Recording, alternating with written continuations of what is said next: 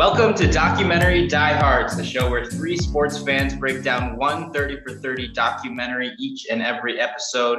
Ren Clayton, Nick Rudolph, Sam Anderson, back again for another edition of your favorite podcast. We're going to review Youngstown Boys.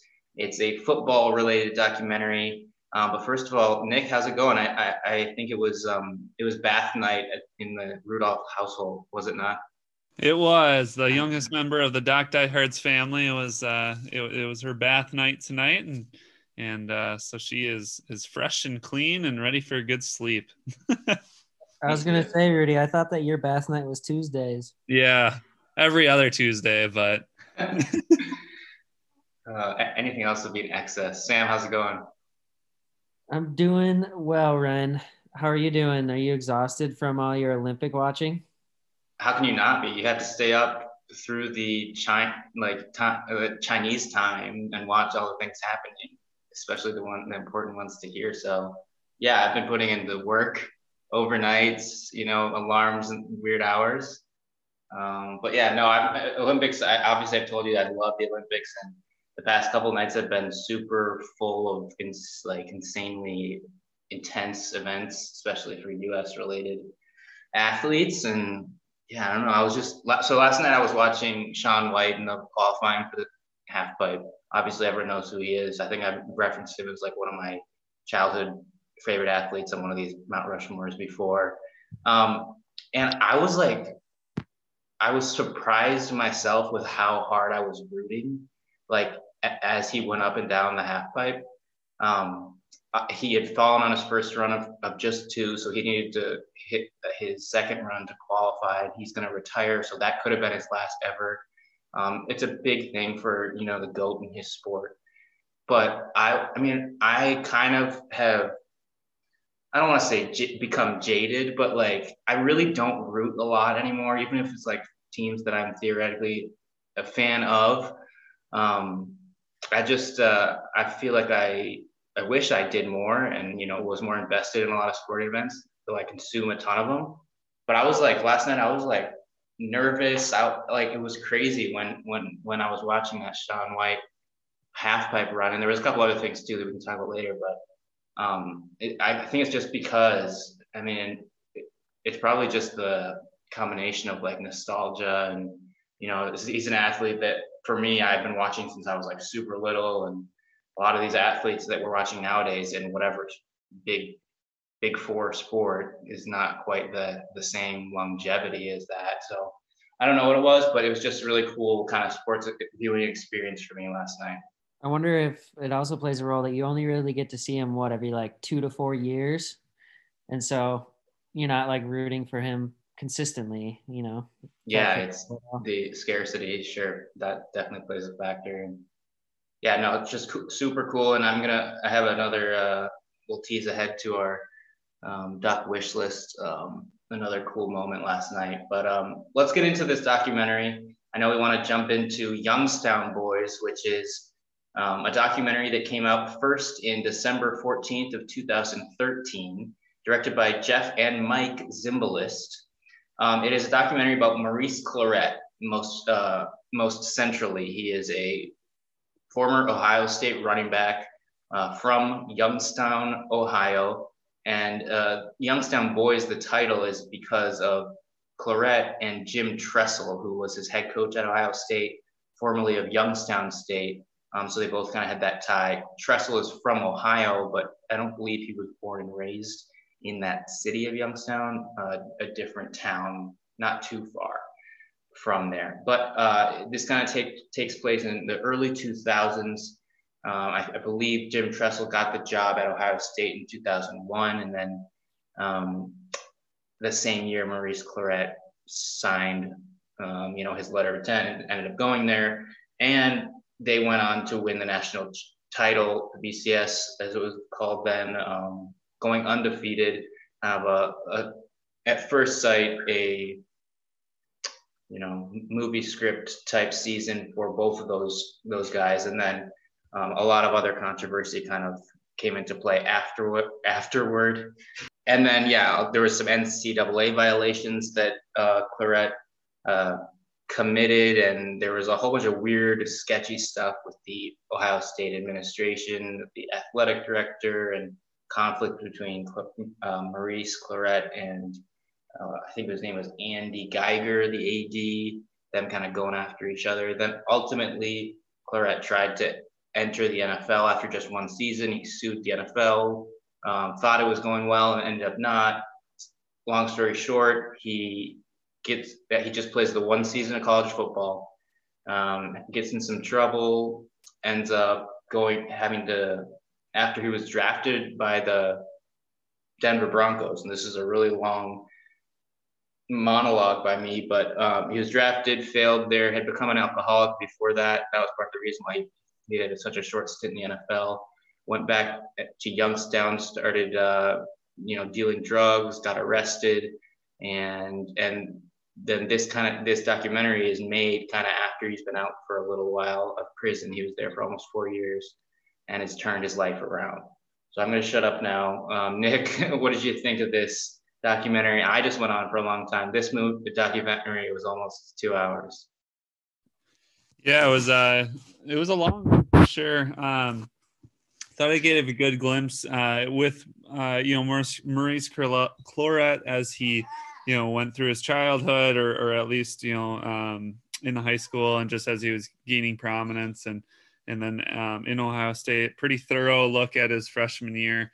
Um, went through uh, them winning the national championship and then kind of reversed back a, or reverse cycle to um, give us context on the whole situation of uh, you know what all the drama I guess you could say at the end of the um, end of the uh, season was, and then even the, during the season. So um, I thought it was pretty, you know, pretty thorough. Um, maybe got a little old uh, near the end, just with some of the um, different trials and tribulations that he had uh, uh, near the end of the doc, and with his, um, you know, well, I don't know if it's off the field by that, but uh, you know, alcohol um, issues and uh, getting into the nightlife of things. And um, I thought it was interesting for me to look back on it and then think of me as a as a kid, um, where Maurice Clarett um, in you know at, Ohio State, and then what I viewed him as taking a couple of years off before he went to the NFL, and just wondering why he wasn't putting things together.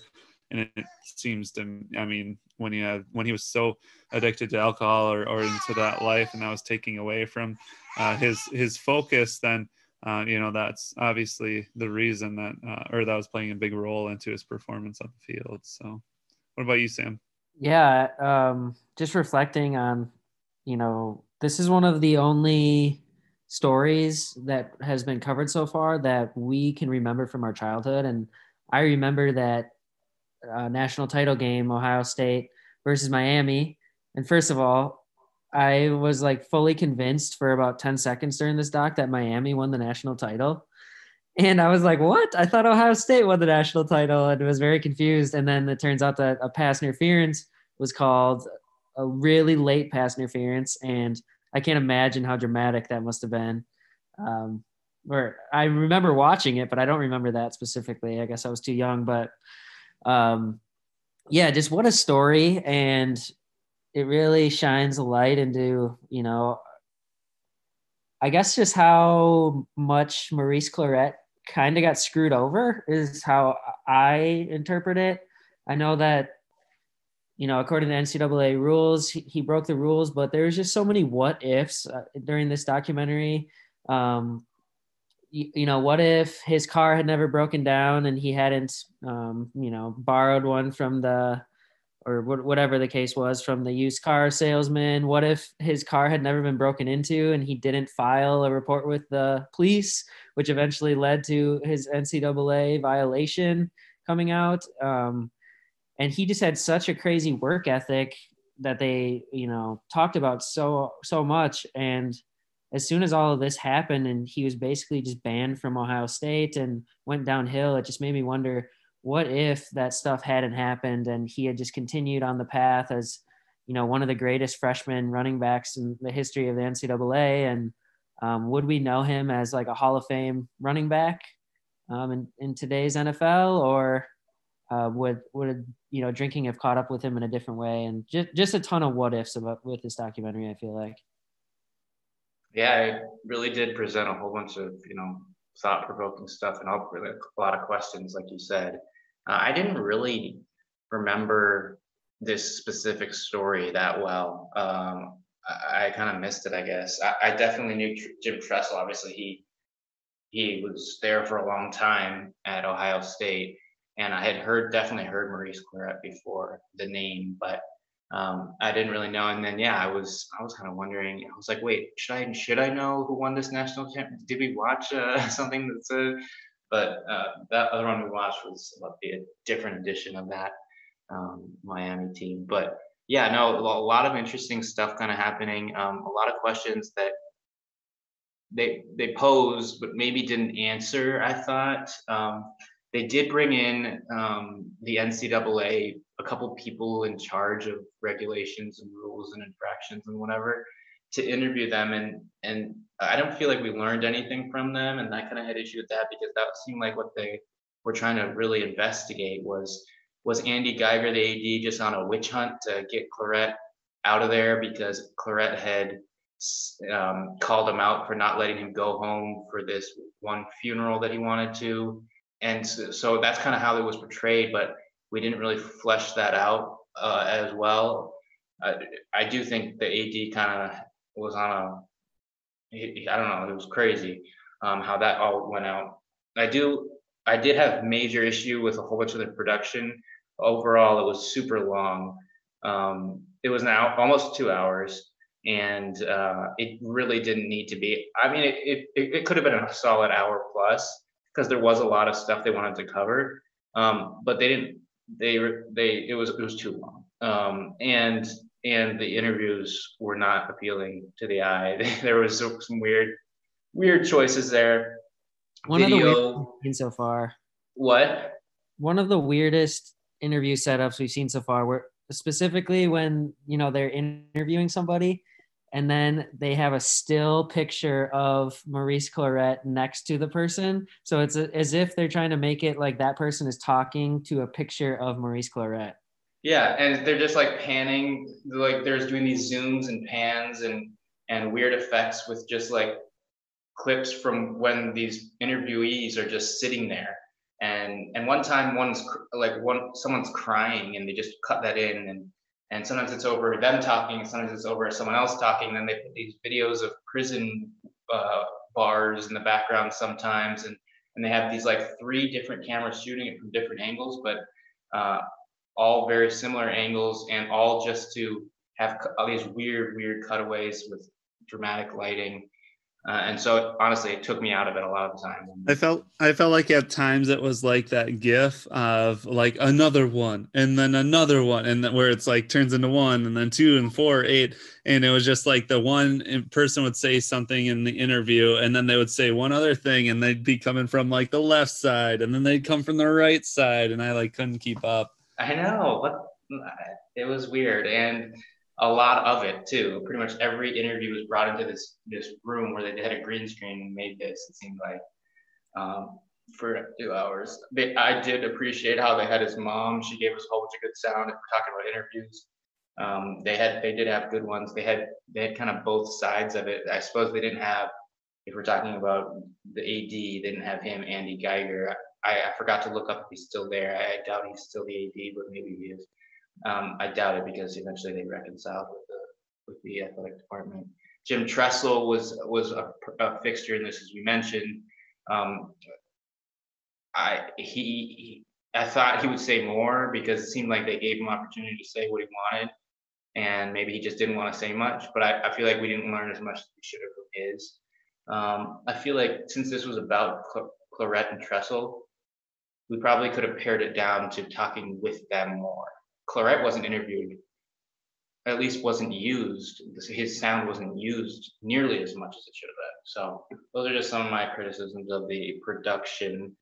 Um, if I, I, one more thing actually, they had a ton of great video that they found. They had video of him in prison, uh, like a time lapse of him. So I have no idea how they got that, um, how they were allowed to have that, but that's a major that really helped production quality.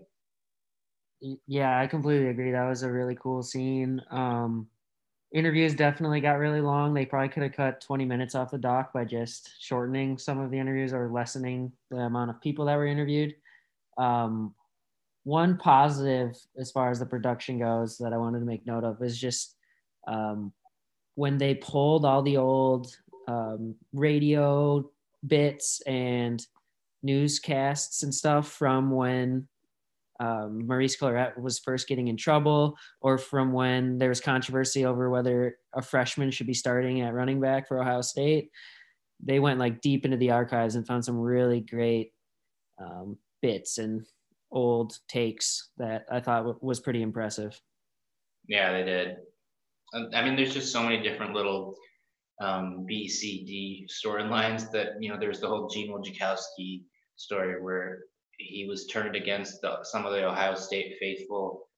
Don't get me started on college football fans, but um, him saying, you know, I want to, I, yeah, when asked if he would go straight to the NFL if that was an option, he would say, yeah, I would consider it. And all of a sudden he's, you know, enemy number one in Ohio. Um, there's just so many little storylines that, you know, we can't touch on them all, but I mean, there was a lot to talk about and probably too much, like we mentioned, but um, uh, let's just dive a little bit more into Jim Tressel. Sam, I feel like you want to say something about him. Well, how do we come out of this one feeling? Because he kind of went on a, I mean, they started as he's the, you know, he's our savior at the beginning, and then he kind of went down and up, and I mean, it was kind of a weird roller coaster they went on. First off, did he win a national title in his first year at Ohio State? Mm-hmm. Yeah, I have that. I was like, imagine that, like that's unheard of. That is disgusting. That's Undefeated season. Yeah. Yeah. No wonder why he's a legend there. Um, say that again. Immortality right off the bat. Yeah. I mean, you have to be an awesome coach. And like, obviously, the roster must have been pretty set when he came in, but just to come in and win a national title in your first year just shows that you're a really quality football coach. Um, yeah, as far as the whole storyline. They should have gone into it more. I agree, but I'm glad that the focus was on Maurice Clarett. I think his story was more interesting. Um, I don't know. What did what did you guys feel like during his interview? Did he come across as sincere? Was he trying to like cover his butt in a lot of the interviews? Uh, trying to save his job. At one point, they talked about how he didn't really defend Maurice Clarett because he was worried about his job security, which makes sense if he'd only been there, there a year. But what was your take on him? Yeah, I mean, I guess that's kind of what I was alluding to that I wanted to hear more from him, not about his about his life, but just about his involvement with Maurice Clarett. And yeah, why didn't he stick up for him? Why wasn't he asked this question in this documentary? Um, and if he was, there he had this one line where he at the end of the movie where he's like, when something terrible happens in most cases in life, um, a lot of people have played a role uh, I'm paraphrasing, but that's pretty much it. And uh, it was kind of his. He, he wouldn't go farther than that. I thought he was going to say, you know what, I do have some regrets. Like that's the very least you could say. I thought uh, about not reaching out, about not re- maintaining a relationship when Clarett was going downhill, about not fighting for him potentially to, uh, as they presented in the movie, kind of get suspended and just excommunicated when it I don't know if there was specific like they just kept suspending him further and further, like it was just at their discretion what they wanted to do. Um, and so there was there was weird things there, and maybe maybe I don't know the story as well about like the rules that were broken exactly because they didn't lay them out specifically and dates and times and numbers. But yeah, I, I feel like Jim Tressel in the beginning he was this father figure and he was this guy who was in the community and he was a kindred spirit, even said, with him and, and. And then he was just gone and, and never and didn't talk to him until they reunited at the end. Nick? Yeah, I thought it was interesting uh, how the documentary, you know, portrayed them to be, you know, uh, like, you know, best buddies or, you know, he was meeting with Clarett uh, frequently outside and just talking football. And he was looking out for his best interests once he got into the uh, into the limelight, saying, you know, this is uh, what could be your failure, and um, just trying to guide him to success. And then all of a sudden, once he had some adversity, then he just, you know, like ditched him basically. So it was kind of hard to understand if that if it is that the accurate story is that just how the documentary is portraying it um, and more to you know be on Clarett's side of uh, you know that he was truly out and and not um, supported by anyone or he was out on that island that they were mentioning so um, I don't know I, it would be interesting to hear Tressel's answers on those questions like you said Ren um, but and why didn't I mean this is a bit this is my biggest question that wasn't answered is why didn't he transfer? Was that because he was suspended? And because he was suspended, couldn't he have played that out for sophomore season, then transferred? I know there was, you know, a, a sit out rule back then or whatever, but it didn't seem like that was ever presented as an option and it was weird. I was wondering that too, the whole situation, because it basically went, yeah, one of the greatest freshman seasons of all time, winning a national title to, oh, can't enter the NFL draft, can't play as a sophomore. But then, yeah, what happened to his junior year? I mean, I, I guess now I'm thinking about it more. It really, I mean, people really didn't transfer as much as they do nowadays, and that's a given. Right. But I suppose he might have only had his senior year. Theoretically, his sit out year would have had to be after had that junior year after he was suspended for the entirety of his sophomore year, maybe. Um, yeah. yeah, I think that you know transfer rules. Then it was like you had to sit out for a year, or he could probably have went to a lesser division or something. So D one double A or D two. Um, I think he was really tied up with the um, uh, with the appeal to the NFL trying to get in, and I think that took you know all of the, all of his focus away.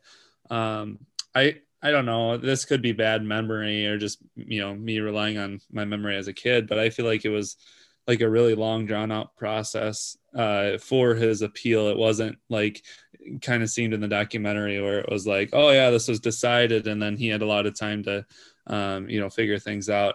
I think if it happened nowadays, he probably could have transferred a lot easier, and there would have been much less NCAA restriction and in, in in that. But did either of you remember Mike Williams from USC? I was really excited when I saw Mike Williams. Yeah. Oh, yeah. yeah, I remember to like thinking he was the coolest player in video games and stuff. And I remember that he had a fight with the NFL too. Um, but I didn't remember that they coincided so well, him and Maurice Clarett yeah, this would have played out so much differently. I mean, even just from the jump, like they would have known the bad optics of not allowing him to go home um, and and see his his his his friend that was killed or whatever, and um, that would just because people have more uh, athletes now in the NCAA have much more power and much more influence and are able to they're more respected more. So that wouldn't have been he wouldn't have been just kind of fighting for his rights or however you want to describe it. And so this probably never would have even happened as far as getting suspended and getting AB mad at you. And also, I do think nowadays Tressel um, probably would have felt much more free to uh, speak up for his player. Um, mm. Who knows if he would have? But yes, it was his first year. He just won a national championship, though. Like they're not going to fire him, especially nowadays um, for something like this, um, or you know whatever it may be. But yeah, it's, it's, it was kind of a weird thing that I feel like in so many for so many reasons would never happen today. One more thing, I was just reading a little bit um, or researching about the whole uh, dismissal and then transferring thought. But once he was dismissed from Ohio State, then he moved to Los Angeles and they were appealing at that time. But I think he uh, hired these agents they use the NCAA used that as a reason that he was a professional athlete because he hired agents and didn't let him back into back into college. I wonder when on the timeline that was. Was that the same year? Like that was. Well, he sued to be in 2004 draft. I'm not sure, but and then there's another scandal they said in yeah, and this kind of goes back to I, I might have missed some of the doc as far as like what scandals he was a part of, but I felt like they didn't do a good job of of saying, oh, this is like what his allegations were. Yeah, this was the specific stuff because here it says that he was in an academic scandal as well at Ohio State getting preferential treatment from professors and not going to classes and yada yada yada. Yeah, but. never mentioned that. So yeah, I mean, yeah. It, but yeah, no, I mean it's very complicated, and that's kind of why we're rambling on about it, and that's probably why they did too in the documentary. Do we have any other major things we want to hit on? Um, Sam. Yeah, I wanted to just make mention of one more thing from the doc that I thought was interesting was they kept or Maurice Clarett kept referring to LeBron and how oh, yeah. they both yeah. grew up Northeast Ohio um, right around the same time, and LeBron um, was making like he signed a shoe deal for like 120 million and was the face of the NBA. Meanwhile, like Maurice Clarett was 19 years old and not able to play in the NCAA, and just how we if different the systems were between the NFL and the NBA. Yeah, yeah. I thought that was a fascinating points of this doc uh, that I had never never known or don't remember at least, um, and just the fact that uh, you know they were he was so close to LeBron, and just think of that uh, that difference in I mean equal talent level, right? Um, but just the different sports and how big of a role that played.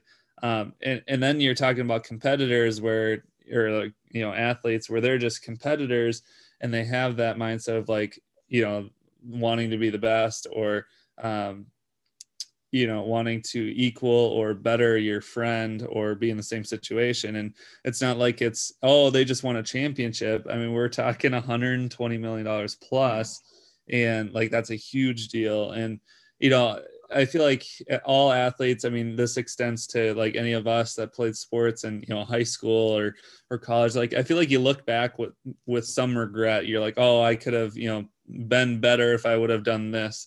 And so I feel like it kind of hits that too of Clarett's like, well, like this is dumb. Like you're, you know, I could have been, yeah, or I could be or should be where he's at or making what he is making, but it's these dumb rules and that aren't in my favor yeah, with a couple different uh, you know things happening, they there could have been like the top star in the NFL and the top star in the NBA could have come out almost the same time of of the the same region of the same state. Like how crazy is that? All right, let's get into the rating. Uh, I'll go first. It's pretty. It's low for me. Uh, if we're comparing it to my others, five point three five over the phone blog posts because when he was in prison, he, he made a blog that got tons of hits, but he had to call his girlfriend and relay, dictate what he wanted her to write, like he was an old school reporter filing a breaking news story. Um, um, yeah, 5.35, just because there's too many unanswered questions. Um, they got in the weeds with the timeline. Um, and I I couldn't tell when this was happening about half half of the documentary. Like after they won the national championship, they went back in time and they didn't really tell us. Um, and there was just so much. It was just confusing. At least I was confused, but I'm not that smart. Um, so yeah, it not that not that high for me, just because of some of the production and uh, a lot of it was it was a good story for sure, but that can't carry it alone. So Sam, how about you? Ren, you make some good points and you make me kind of want to adjust my rating, but I'm sticking to my guns and I have this rated high. Um, I I really liked it. Even though it was an hour and 42 minutes, I there was only one point, like I think right around like the 40, 50 minute mark where I was like, this is getting a little bit long, but otherwise I was pretty into it for the majority of, of the time. Um, I, I enjoyed the aspect of remembering it from childhood, but not really knowing the details of it and, being filled in on it. I agree with you. The timeline was a little bit confusing, but um, it was definitely a story worth telling. And there was a lot of different aspects to it. So I understand why it had to be long. Like we're, rambling on on it, and it is a complex subject. Um, and it just brings a lot of different conversations. The what ifs I was talking about earlier, and also just um, you know, college eligibility and whether you should be able to turn pro. It, it starts a whole lot of, the, of different conversations while still telling this two fantastic stories um, along with a national championship. So I'm giving this one 8.13 what ifs. Wow, that's high. I know it's one of my highest in a while, but I, I just left uh, feeling pretty good about it. So, all right, Nick. Uh, I like this one more than you, Ryan. I I wanted to like this more, but for the you know reasons that you had mentioned, I I did dock it some, um, just because some of the interviews you know were weird um, or unnecessary. I felt like the brothers didn't really give much either. I didn't know what to think of the mom the whole time. I don't know what you guys thought, but I was just like, I don't know. She didn't have any emotion the whole time, and then I just think of like he couldn't have had the best like, like I don't know. I, I didn't want to criticize her, but I felt like I found found myself doing so just because she's like, yeah, like I don't know what his issue was, and then he's like going downhill, and but then she would say that he was cl- that they were close. I don't know. Anyways, just a little um stuff there, and then some of the interviews with like I love docs that have like the low life interview, right? So there's like the yeah, I was hanging out with him and we were partying with porn stars. Like like I I am so glad that you signed up for this documentary and that you're arrogant enough to think that like you're a good part of this. Like you weren't the worst thing. Or uh or the other like um the Jewish guy that just gave him all the money in the world and just to hang out with him. That just rubbed me wrong too. Um so I, yeah, I was just gonna say I thought that guy was gonna screw him over at the end. I thought they were setting us up for he was like because he invested all this money into his training for the NFL draft, and then I thought he was gonna you know scam him out of it just because yep. I feel like that's a story we've seen in so many of these documentaries. But, just but because that's how they presented him in the documentary, it's kind of that kind of character, formerly arrested for being like a mobster or something. But isn't it so easy to see why like a 19 year old went downhill really fast when you have characters like that being introduced and he's like famous and also feels like the world is against him and he can't do anything for the next two years? Like no wonder why he he went downhill and and then he's hanging out with 50 Cent and Snoop Dogg and, and porn stars and whatever else. Yeah. Um, sorry. what? No, you guys are good. Um, and then uh, just to piggyback off of what you were saying, Sam, too, I, I feel like this does. I mean, we could sit here and talk for an hour just based off of like themes of this. So, like, what do you guys think of like the future of the NCAA would look like? Um, you know, what is a coach's responsibility to his athletes? Like, just a lot of things that we could, you know, discuss. And so I like that. Um, perspective or just that option, I guess. But anyways, back to the rating. Um, I'm thinking, or I'm I'm gonna put it at 7.6. Uh, Jim Brown's Gangsters. Um, that was that was pretty entertaining. Um, I felt like there was a lot of like you know one liner things that I could choose from, but Jim Brown's Gangsters, um, what he where he sends to check in on Clarett or uh, uh, Maurice and uh, I thought that was pretty pretty hilarious. We forgot to talk about Jim Brown came into the picture randomly. Yeah. Yeah, yeah. And, and, like Jesse Jackson brought him, yeah, like because all of a sudden Jesse Jackson shows up because there's this lawsuit, and and then Jim Brown like character assassinates Andy Geiger, the AD, and it all goes kind of downhill from there. Um, I, the couple of things that I've just been reminded of um, is that I wanted to mention that Jim Tressel is now the Youngstown State president. Um, he's not in an athletic um, role anymore. He, he was with the University of Akron, and now he's back at Youngstown State as their president with only a master's degree, which is kind of crazy for someone in that role. Um, but yeah, Sam, go ahead with our, our math. So we rated this one 7.02, and it is ranked 20th now. 20th out of 54. Um, okay, fair yep. enough. Which I think I think that's very fitting. Let's move on to our next segment, which is our Mount Rushmore, and we're gonna do Mount Rushmore of signs we're getting old. Um, it kind of speaks for itself, so we'll just jump right in. So Sam, Nick, me. Sam, start us off. All right, I'm gonna take this one right off the bat. Uh, shout out to uh, Addie on this one. But when your friends start having kids, That's that's when you know you're getting old. Oh yeah. She appreciates that shout out. no. Uh, all right. So next one, I am going to go with uh, when you're excited to go to bed before 10 o'clock. like right now. Right. but the Olympics are on. I'm confused. Recorded. no. uh, okay. I mine is is um this spans a whole bunch of different situations, but when athletes are post peak at your age, so like I mean even the Olympics, so like this person's 28, yeah, this person's 28. It's uh it's it's surprising they've made it this far in their career or they're about to retire. And then this a tangent of that would be, you know, all these athletes that you saw when they were kids or whatever, and now they're retiring. Um, yeah, there's a hundred examples of all these kind of things. It's crazy. Or like I, LeBron James or Tom Brady retiring and yes. Yeah. yeah. I definitely feel this one, Ren. Um, I'm like the I'm such a big NFL draft nerd, and like a few years ago, I was like, oh wait, I'm like three or four years older than these players now, and now it's like I'm like seven years older than the people getting drafted. Yeah, and you're probably seeing people that you you know you followed in college retiring now and well and have been retired you know like that you're like oh when are these people going to get drafted and now they're like yeah i'm toast to my NFL career so.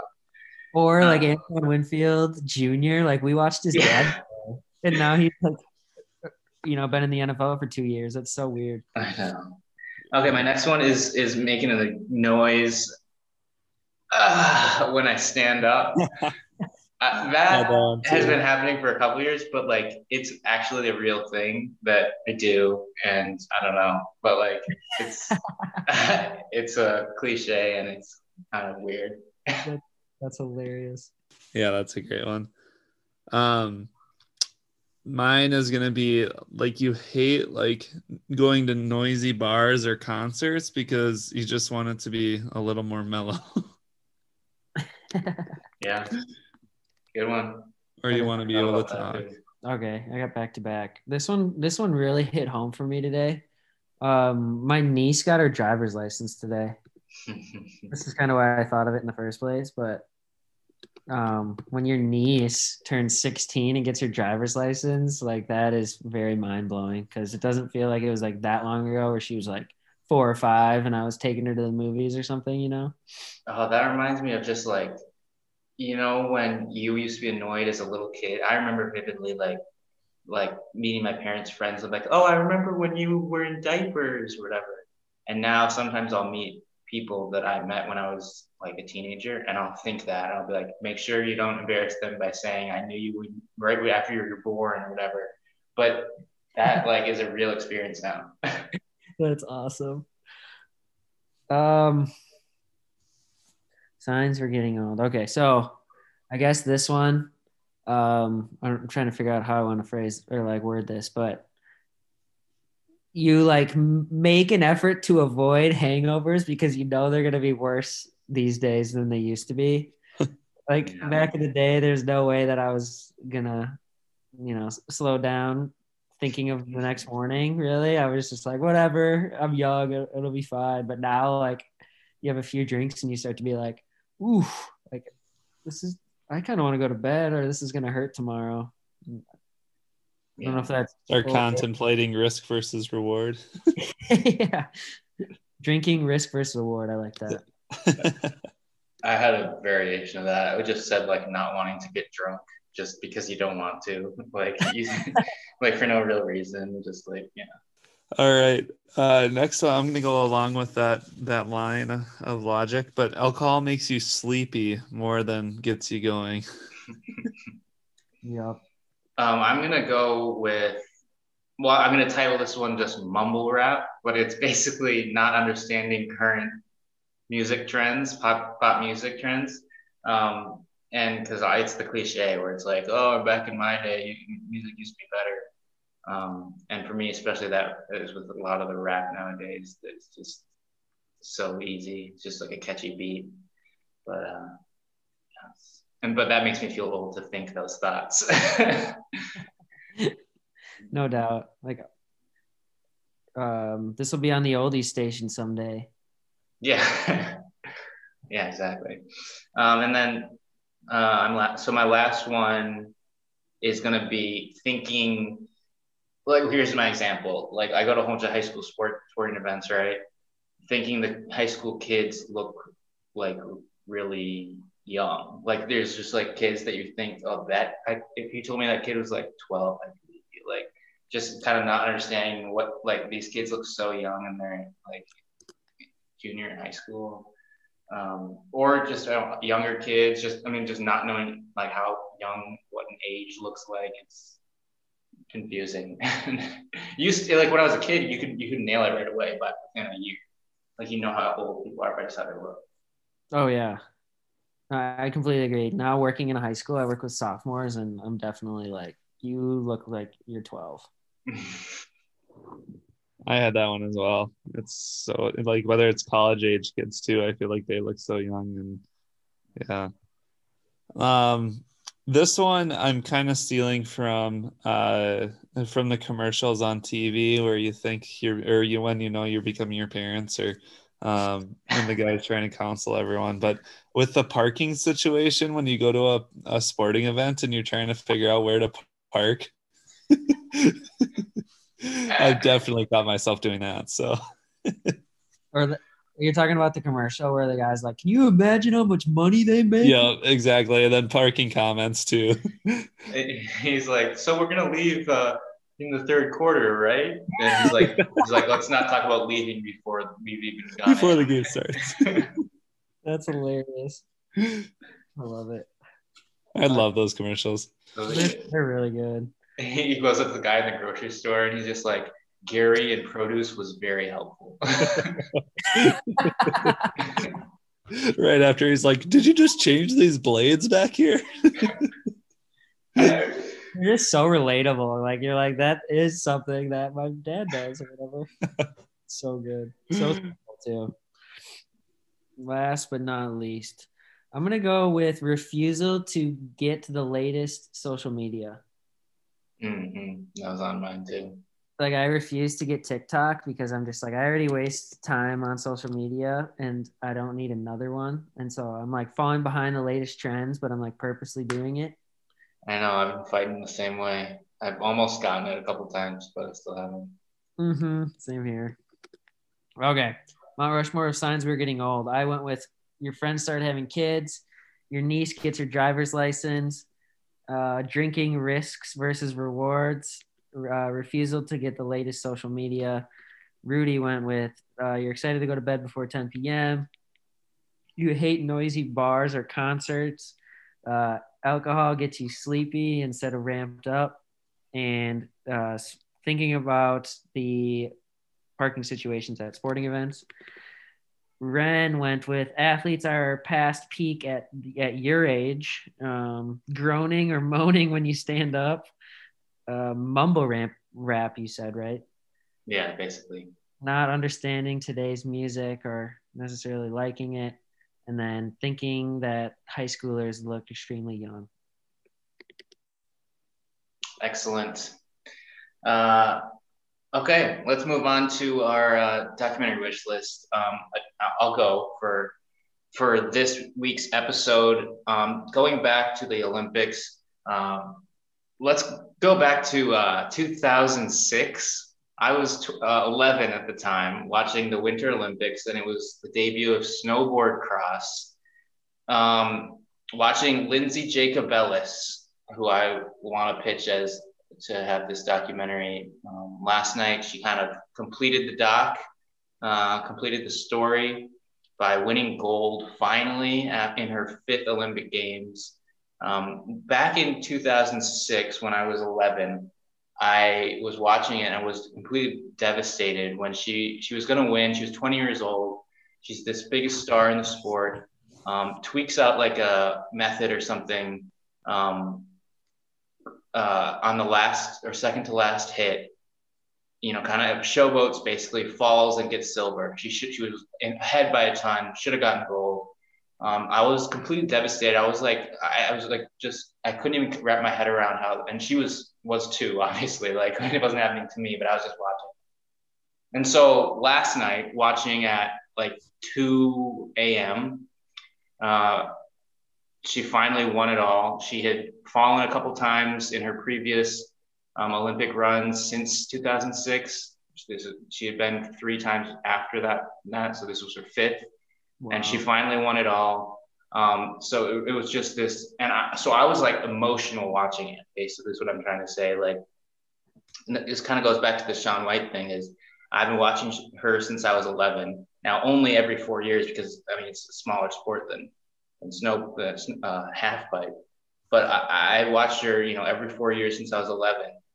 Um, and it's starting with that kind of tra- uh, tragic ending to her gold medal run and then finishing with an actual gold medal. Um, it, it, writes itself, obviously. Um, she's had injuries, whatever, but the pure drama of the beginning of her failure um, on that mistake she made, and then just wrapping it up with a gold medal, probably her last Olympics. Um, maybe not, but probably. Um, like it was just, and for a lot of people, I'm sure it was just, you know, create for an Olympics fan, like that's the perfect story. And um, it was just crazy, like how react, how much of a reaction I personally had just to watching that in bed in the middle of the night, just um, with how you know insignificant it is to act my actual life. Um, it was super cool and a great sports story. I think. That's crazy that she's been to five. Yeah. No kidding. But super cool that she got the monkey off her back and yeah, and obviously, like she had been interviewed about it a hundred times. She said she had been over it, and, but kept, you know, not quite getting the job done. And you know, maybe, maybe she had completely put it behind her, but probably, you know, it's pretty impossible to completely do that. Um, so yeah, it was just a very cool full circle thing. Super cool. All right, uh, Sam, what have we got next uh, podcast? We are on episode 59. It's called, speaking of gold, it's called The Price of Gold. Um, from January 16th, 2014. We're into the 2014s now, guys. Uh, it's a profile of a January 6, 1994 incident at the U.S. Figure Skating Championships where an unknown attacker strikes entrant Nancy Kerrigan, an assailant that is later revealed to be a hitman hired by the ex husband of Kerrigan's rival, Tonya Harding as part of a plan to prevent Kerrigan from competing in the 1994 Winter Olympics.